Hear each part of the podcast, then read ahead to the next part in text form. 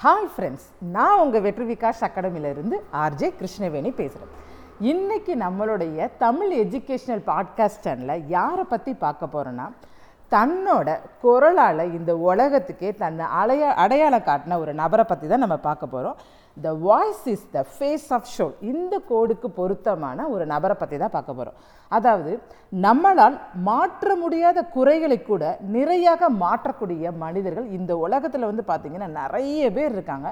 அதில் ஒருத்தரான அர்ஜுன் தாஸ் அவரை பற்றி தான் நம்ம பார்க்க போகிறோம் அவருடைய குரல் எப்படி இருக்குன்னு உங்களுக்கு நிறைய பேர் தெரியும். அவருக்கு அவ்வளவு கேர்ள்ஸ் ஃபேன்ஸ் இருக்காங்க சரிங்களா?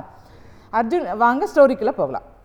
அர்ஜுன் தாஸ் வந்து பார்த்தீங்கன்னா இப்போது நல்ல ஸ்லிம்மாக அழகாக இருக்கார். அவருடைய சின்ன வயசில் பார்த்தீங்கன்னா நல்ல குண்டு குண்டுன்னு கொழு கொழுன்னு அந்த மாதிரி இருந்திருக்காரு. ஒரு நாள் என்ன ஆகுது அப்படின்னா நல்ல நைட் தூங்கி எழுந்திரிச்சு காலையில் எந்திக்கும் போது அம்மா அப்படின்னு சொல்லி சொல்கிறாரு அவருடைய குரல் வந்து பார்த்தீங்கன்னா அப்படி கரடு முரடா ஒரு மாதிரி ஒரு மாதிரி இருக்குது சவுண்டு அப்போ அவங்க அம்மா கிட்ட போய் சொல்கிறாரு அம்மா என்னுடைய வா குரல் வந்து ஒரு மாதிரி இருக்குமா? அப்படின்னு சொல்லி அவங்க அம்மா என்ன சொல்கிறாங்க டேய் தொண்டை கட்டி இருக்கண்டா ஒரு ரெண்டு மூணு நாள் என்ன செஞ்சிடும் சரியாயிரும்டா அப்படின்னு சொல்கிறாங்க ஒரு நாள் ஆகுது ரெண்டு நாள் ஆகுது ஒரு வாரம் ஆகுது குரல் மாறவே இல்லை. சரி சரி நம்ம குரல் இப்படி தான் இருக்கும் போல் அப்படின்னு சொல்லிட்டு என்ன செஞ்சிட்டாரு ஸ்கூலுக்கும் போயாச்சு. அங்கே என்ன ஆகுது அப்படின்னா ஃப்ரெண்ட்ஸ் எல்லாம் ஃப்ரெண்ட்ஸுக்கிட்ட வந்து பேசுகிறாரு இல்லை அவங்க எல்லாரும் என்ன செய்கிறாங்கன்னா என்னடா இவன் குரல் ஏன்டா இப்படி இருக்குது? ஏதாச்சும் ஆட்டோ கிட்ட முழுங்கிட்டியா? பைக் எதுவும் முழுங்கிட்டியா? கடமுட கடம்னு இப்படி சவுண்டு கேட்குது அப்படின்னு சொல்லி அவர் என்ன செய்கிறாங்கன்னா ரொம்ப எல்லாரும் கிண்டல் பண்ணுறாங்க இப்படியே ஸ்கூல் லைஃப்பும் போகுது. ஒரு நாள் என்ன ஆகுது அப்படின்னா அவங்களோட ஸ்கூலில் ஒரு காம்படிஷன் நடக்குது. அப்போ இந்த காம்படிஷனில் நம்மளுடைய ஹீரோவும் என்ன செய்கிறாருன்னா கலந்துக்கிறாரு. அதில் வர ஜட்ஜு வந்து என்ன செய்கிறாங்கன்னா பட்டிமன்றம் நடக்குது. சரிங்களா? பட்டிமன்றம்னா தெரியும். எப்படி ஸ்பீச் கொடுக்கணும்னு. அப்போ அதில் வர ஜட்ஜு வந்து என்ன செய்கிறாங்கன்னா இவரை வந்து செலக்ட் பண்ணுறாங்க அதுக்கு அவங்க என்ன ஒரு ரீசன் சொல்கிறாங்கன்னா டெய் உன்னை இந்த காம்படிஷனில் நான் உன்னை தேர்ந்தெடுக்கிறதே வந்து உன்னோட குரலுக்காண்டி மட்டும்தான். சரியா? வேறு எந்த ஒரு ரீசனுக்காண்டி கிடையாது. அப்படின்னு சொல்லி சொல்கிறாங்க அது வரைக்கும் எல்லாரும் வந்து இவர் குரலை வச்சு என்ன செய்கிறாங்க அசிங்கப்படுத்துகிறாங்க ஏதாச்சும் கிண்டல் பண்ணுறாங்க நிராகரிக்கிறாங்க. அந்த மாதிரி இருக்கிற ஒரு சுச்சுவேஷனில் அந்த மிஸ்ஸு சொன்னது இவருக்கு பயங்கர ஒரு மோட்டிவேஷனாக இருக்குது அதுக்கப்புறம் என்ன செய்யணும்னா நிறைய பட்டிமன்றம் நிறைய ட்ராமா அந்த காம்படிஷன் இந்த காம்படிஷன் சொல்லிட்டு நிறைய கலந்துக்கிறாரு. நிறைய ப்ரைஸும் வின் பண்ணியிருக்காரு இப்படி அவருடைய ஸ்கூல் லைஃப்பும் காலேஜ் லைஃப்பும் போயிட்டே இருக்குது எம்பிஏவும் முடிச்சிட்டார். இவங்க அம்மா அப்பா வந்து பார்த்திங்கன்னா துபாயில் வந்து இருக்கிறாங்க. அதனால் இவருக்கு வந்து அங்கே பேங்க்கில் வந்து வேலை கிடச்சிருச்சு. வேலை பார்த்துட்ருக்கிறாரு இந்த வாய்ஸால் தொடர்ற பிரச்சனை இதோட விடி முடியுதுன்னு நினைக்கிறீங்க? இல்லை இல்லை. அங்கேயும் அவருக்கு என்ன செய்யுது? அந்த பிரச்சனை ஆரம்பிக்குது.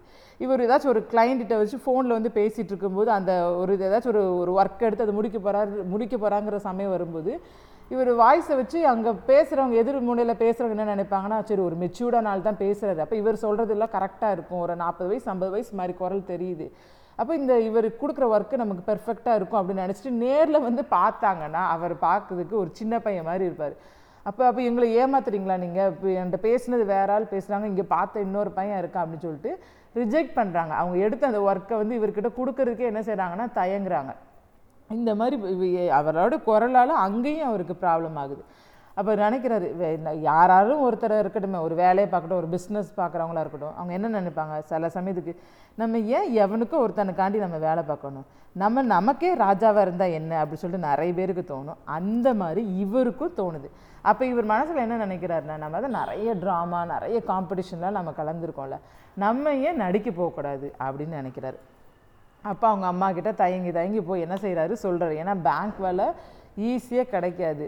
அந்த வேலையை விட்டுட்டு என்ன செய்யணும்? வெளியே வரணும். அவங்க அம்மா கிட்ட போய் சொல்கிறாரு அம்மா நான் வந்து நான் ஏமா மற்றவங்களுக்காண்டி நான் வேலை பார்த்துட்டு நான் எனக்காண்டி கொஞ்ச நாள் மட்டும் எனக்கு டைம் கொடுங்க. நான் இந்த எனக்கு போய் பார்க்குறேன் எனக்கு ஒரு திருப்தி இல்லாட்டினா நான் திருப்பி என்ன செஞ்சிடறேன் எப்படினாலும் நான் வேறு ஏதாச்சும் ஒரு வேலை நல்ல வேலையை தேடிக்கிறேம்மா அப்படின்னு சொல்லிட்டு அம்மாக்கிட்டேயும் அப்பாக்கிட்டேயும் சொல்லிவிட்டு வந்தாரை வாழ வைக்கும் சென்னைக்கு வந்து என்ன செய்கிறாரு வராரு. இங்கே வந்தோன்னே அங்கே இங்கேன்னு அலைஞ்சு திரிஞ்சு ஒரு ரேடியோ சேனலில் ஆர்ஜேவாக அவருக்கு வேலை கிடச்சிடுது ஈவினிங் தான் கிடைக்கிது. அதை பார்ட் டைமாக பார்க்குறாரு.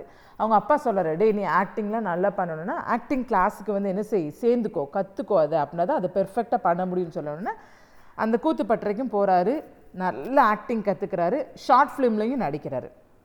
அதுக்கப்புறம் நிறைய படத்துக்காண்டி சான்ஸுக்காண்டி தேடி தேடி அலையிறாரு. எல்லாருக்கும் இது ஆகிற மாதிரி இவருக்கும் என்ன செய்ய மாட்டேங்குது வாய்ப்பு கிடைக்க மாட்டேங்குது அப்போது என்ன நினைக்கிறாரு நம்ம சரி நமக்கு இது சரிப்பட்டு வராது போல் நம்ம என்ன செய்வோம்? திரும்பி துபாய்க்கே போயிடும் அப்படின்னு நினச்சிட்டு இருக்க நேரம் தான் அந்த காரம்னு சொல்லிட்டு ரெண்டாயிரத்தி பதினஞ்சில் ஒரு படம் இவருக்கு நடிக்கிறதுக்கு வாய்ப்பு கிடைக்கிது. சரிங்களா? அந்த படத்துக்கு இவர் போட்டிருக்க எஃபோர்ட் வந்து பார்த்தீங்கன்னா கொஞ்சம் நெஞ்சம் கிடையாது. நீங்கள் அந்த படத்தை நீங்கள் பாருங்களேன் யூடியூப் சேனல் எடுத்து பாருங்களேன். ஏன்னா அந்த படத்தில் இவர் வந்து ஒரு டிப்ரெஷனாக இருக்கிற ஒரு கேரக்டர்னால் கத்துறது கோவப்படுறது திட்டுறது இந்த மாதிரி அவருடைய கேரக்டர் அதில் இருக்கனால நெஜ லைஃப்லேயே நான் அப்படி மாறிட்டேன் அப்படின்னு சொல்லிட்டு அவரே வந்து சொல்லியிருக்காரு. அது மாதிரி அந்த படத்தில் ஒரு ஓடுற சீன் வந்து வரும். அந்த சீன் மட்டும் பார்த்தீங்கன்னா நாற்பது நாள் எடுத்திருக்காங்க. அதாவது மொட்டை வெயிலில் ஓட விட்டுருக்காங்க. நாற்பது நாள் ஓடும். அவர் முட்டுக்கிட்டு எல்லாம் தேஞ்சு அந்த படத்துக்கு அவ்வளோ கஷ்டப்பட்டிருக்காரு. அவர் நேரமும் என்னவோ அந்த படம் ரிலீஸ் ஆகவே இல்லை. சரிங்களா? இப்படி கஷ்டப்பட்டு அந்த படம் வெளியே வரனால அப்படி மனம் உளைச்சல போய் உட்காந்துருக்கிற சமயம் தான் துருவ நட்சத்திரம்னு ஒரு படம் நீங்கள் எல்லாருமே பார்த்துருப்பீங்க. அந்த படத்தில் ஒருத்தருக்கு வாய்ஸ் கொடுக்குற சான்ஸ் வந்து வருது. அந்த வாய்ஸை வச்சு தான் அவருக்கு கைதி படமே வந்து கிடச்சிச்சு சரிங்களா? இப்படி ரெண்டாயிரத்தி பன்னெண்டில் சென்னைக்கு வந்து இப்போ தான் அவருக்கு ஒரு நல்ல பிளாட்ஃபார்மே என்ன செஞ்சுருக்கு? கிடச்சிருக்கு. அவங்க அம்மாவே அம்மா அப்பாவே என்ன நினச்சாங்கன்னா நல்லா படித்து நல்ல வேலையில இருந்து விட்டுட்டு இப்படி போய் நம்ம பையன் கஷ்டப்படுறானே அப்படின்னு நினச்சிட்டு இருந்தவங்க மனசில் கைதி படத்தில் பார்த்து அவருக்குன்னு ஒரு பேர் வந்ததுக்கப்புறம் தான் அவங்க மனசுக்குள்ளே வந்து என்ன செஞ்சுருக்குன்னா ரொம்ப சந்தோஷம் வந்திருக்கு. இந்த மாதிரி இவர் ரெண்டாயிரத்தி பன்னெண்டில் சென்னைக்கு வந்து அந்த காரன் ஒரு படத்தை நடித்து அதன் மூலமாக தான் துருவ நட்சத்திரம்னு ஒன்று கிடச்சி அதன் மூலமாக தான் கைதின்னு ஒரு படம் கிடச்சிச்சு அவருக்கு. அப்போது எங்கேயோ போட்ட ஒரு எஃபோர்ட்டு தான் அவர் இன்றைக்கி இந்த அளவுக்கு என்ன செஞ்சுருக்கு கொண்டுட்டு வந்திருக்கு. அதனால் நம்மளால் மாற்ற முடியாத குறைகள்னு சொல்லிட்டு எந்த ஒரு குறைகளுமே கிடையாது ஃப்ரெண்ட்ஸ் அவர் அவருடைய வாய்ஸை தான் வந்து எல்லாரும் என்ன செஞ்சாங்கன்னா அவரை அதை ஒரு குறைய சொன்னாங்க. ஆனால் அவர் தன்னுடைய வாய்ஸால் தான் இன்றைக்கி வந்து பார்த்தீங்கன்னா இந்த தமிழ்நாட்டிலே அவரை தெரிகிற அளவுக்கு ஒரு ஆளாக வந்து வந்திருக்காங்க சரிங்களா? அதே மாதிரி நம்மக்கிட்டேயும் மாற்ற முடியாத குறைகள்னு ஒன்று இருந்துச்சுன்னா அதை தூக்கி எரிஞ்சிட்டு அந்த குறைகளை வச்சு நம்மளையும் நம்ம இந்த உலகத்துக்கு நம்ம பெஸ்ட்டாக காமிக்கணும். ஓகேவா ஃப்ரெண்ட்ஸ் தேங்க்யூ